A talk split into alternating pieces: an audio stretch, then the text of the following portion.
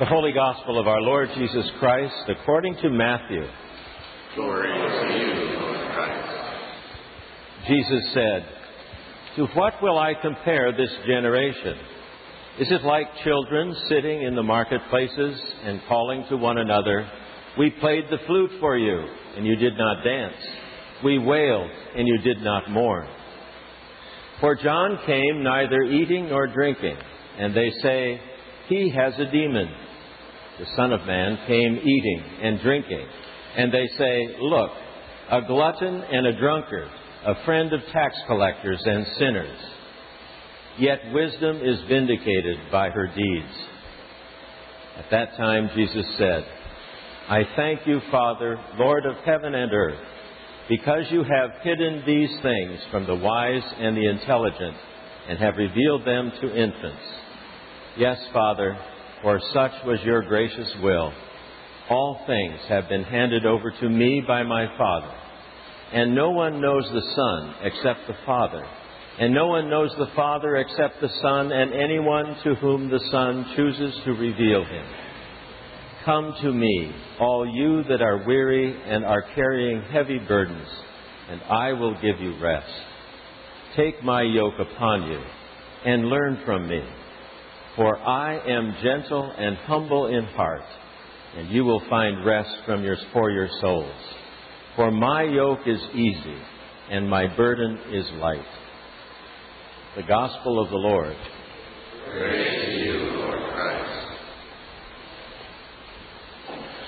Lord, I pray that through your grace and favor, my, spirit, my spiritual growth. And Lord, bless this land and keep it strong and aware of your will always. Amen. Happy Fourth of July, and uh, we can see we can see here that we have uh, the faithful remnant, as it's called, and uh, I can just tell you, um, I am proud of you. Good job to be here. Lots of things coming up, probably uh, multiple uh, barbecues and the Red Sox. So, uh, but uh, I have a message for you, and so uh, after you hear that, then perhaps you can uh, uh, head out. Um, whenever I myself uh, want to be reminded of my inadequacy, aside from reading scripture, I turn my attention to the back page of our leaflet. And there you shall see the mission statement and the statement of policy. And I read those and I say, boy, I've got a long way to go. And with God's help, perhaps uh, I can at least partially get there. Uh, today, I'd like to talk a little bit about that, uh, that one that says nurtures our spiritual growth and challenges us to grow deeper in faith while respecting each other's spiritual journey. Our lesson today from Matthew uh, is a fascinating one. Jesus basically is putting out there uh, a very powerful uh, theological statement. Do you get it? Do you get it? Do you get it about me? Do you know who I am and what I want from you? That's what he's asking in this scripture. And he starts off by saying, Who doesn't get it? And he says, first off, there's a group of you out there uh, who, uh, if in fact you were to pipe or if you were to mourn, you'd still say that this is not important, meaning our Lord's uh, teachings. Or when John the Baptist uh, uh, appears, and if we could ever have a more powerful example of the coming of the kingdom, it is this wild man who's out there in the desert, people come out to see him, sort of like a freak show. They don't, they do not get baptized. Some of them are baptized, but most aren't. And so they say about John the Baptist, he's too weird. There's no reason we should follow him. So either way, they don't get it. And then finally, they say to Jesus, You're too loving. You're too soft. I think we'll crucify you.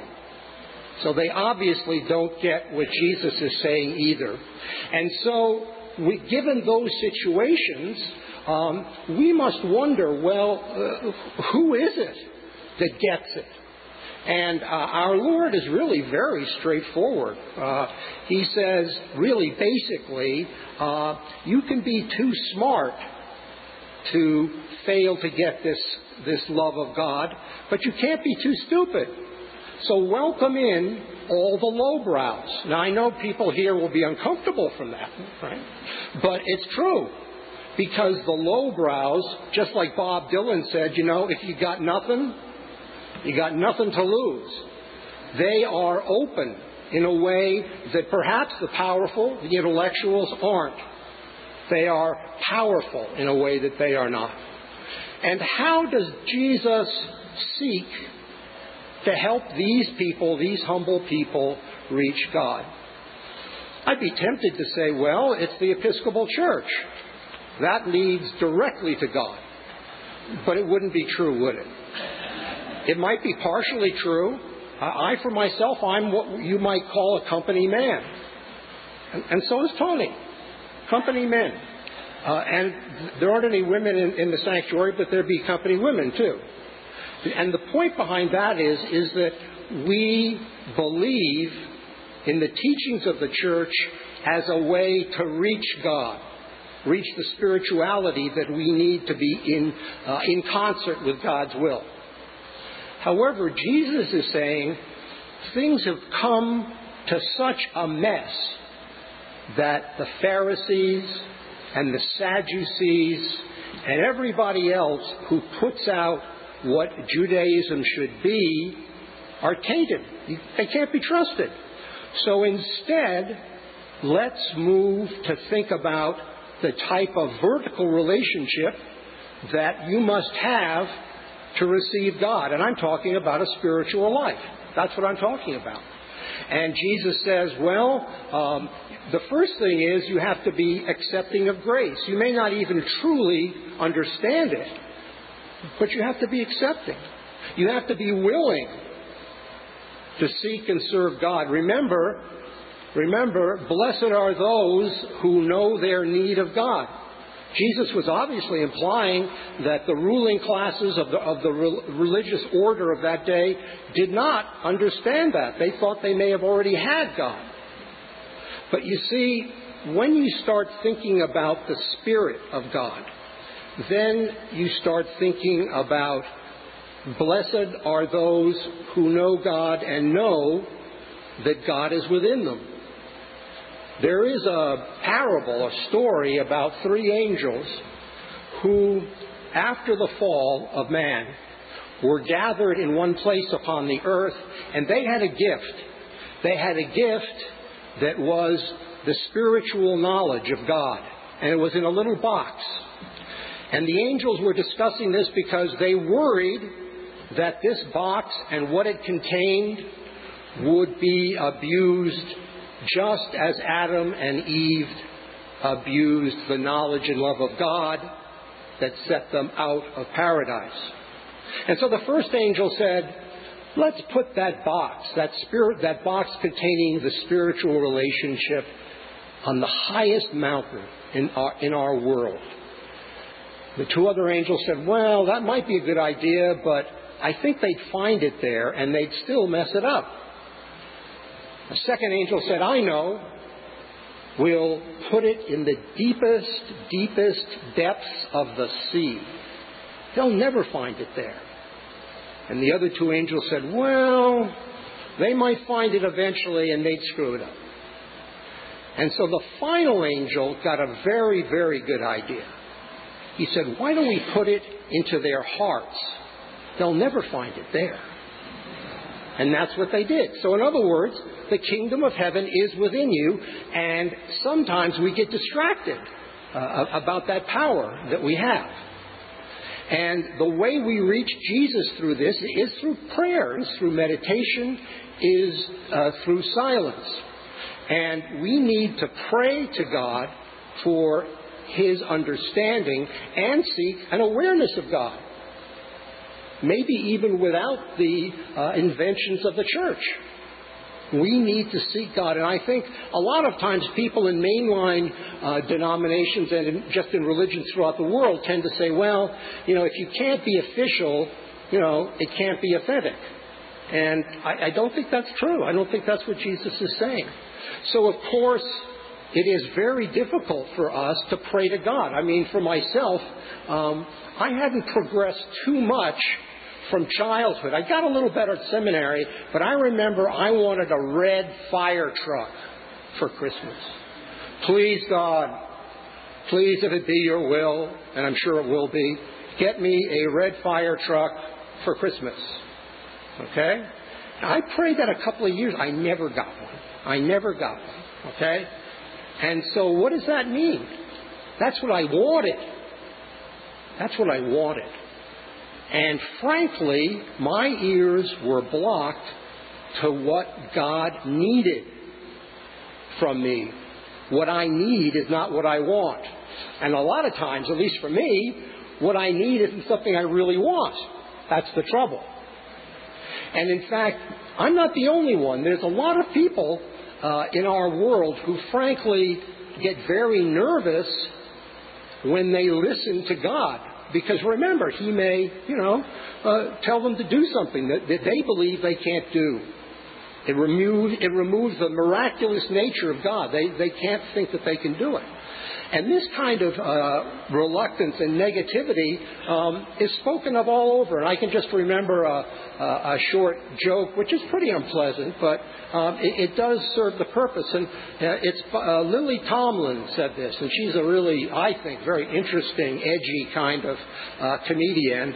And she said, "How come when we talk to God, that's prayer, but when God talks to us?" That's schizophrenia. and and you see that's negative. I'm not trying. I'm not making the joke to say, oh yeah, that's what you should do. We have to listen to God, and what she's saying, I think, is it's very hard. But I'm sorry, I'm not going to discard thousands of years of religious history, mystic religious history, uh, and accept that that it's a hallucination. Joan of Arc wasn't making it up. I'm sorry, she didn't have temporal lobe epilepsy or something. She had true, unrelenting visions of God. And every other uh, bona fide mystic, there are sure there are some charlatans, but people who really hear that, they're not having a, a, a hallucination in that sense. And I guess I'd say I'd like to try to, you know, have something like that happen. I, I can't say it's happened more than maybe once or twice where I really felt, you know, that God was guiding me, but I think that's the goal. That's the goal. And so we come to this last paragraph which says, Jesus says, look, if you want to be with me, I'm going to give you a yoke. Now remember, a yoke is something that animals use and sometimes we use to carry water. And what does it do? Uh, it's engineered to spread the weight spread the weight throughout the bar and make it possible for people uh, to achieve tasks. Spread the weight throughout the bar. And I think Jesus is saying, just come along with me and I'll do my part to spread the weight. Does this mean he's going to remove the yoke? No, he didn't say that. He just said it's going to be less oppressive than if you followed the, the adjuncts of a dying religion. That he's definitely saying. And he's also saying, in addition to that, that anyone who chooses to follow him will, in fact, have rest and have peace. That far beyond what you could attain to uh, if you were, quote unquote, using uh, the ineffective religions. But in order to do that, in this spiritual relationship, we do have to give ourselves up. And it's not easy. We are um, essentially walled off by our pride, by our fear, by our denial, by our love of worldly things. We are human. And we seek to love God, God in the Spirit. That is what we seek. So, today, if you want to give yourself a bit of depressing reading, turn to the back of our leaflet and then commend yourself to God and try with His help to live a life full of Spirit. and ask for His grace to do so. Amen.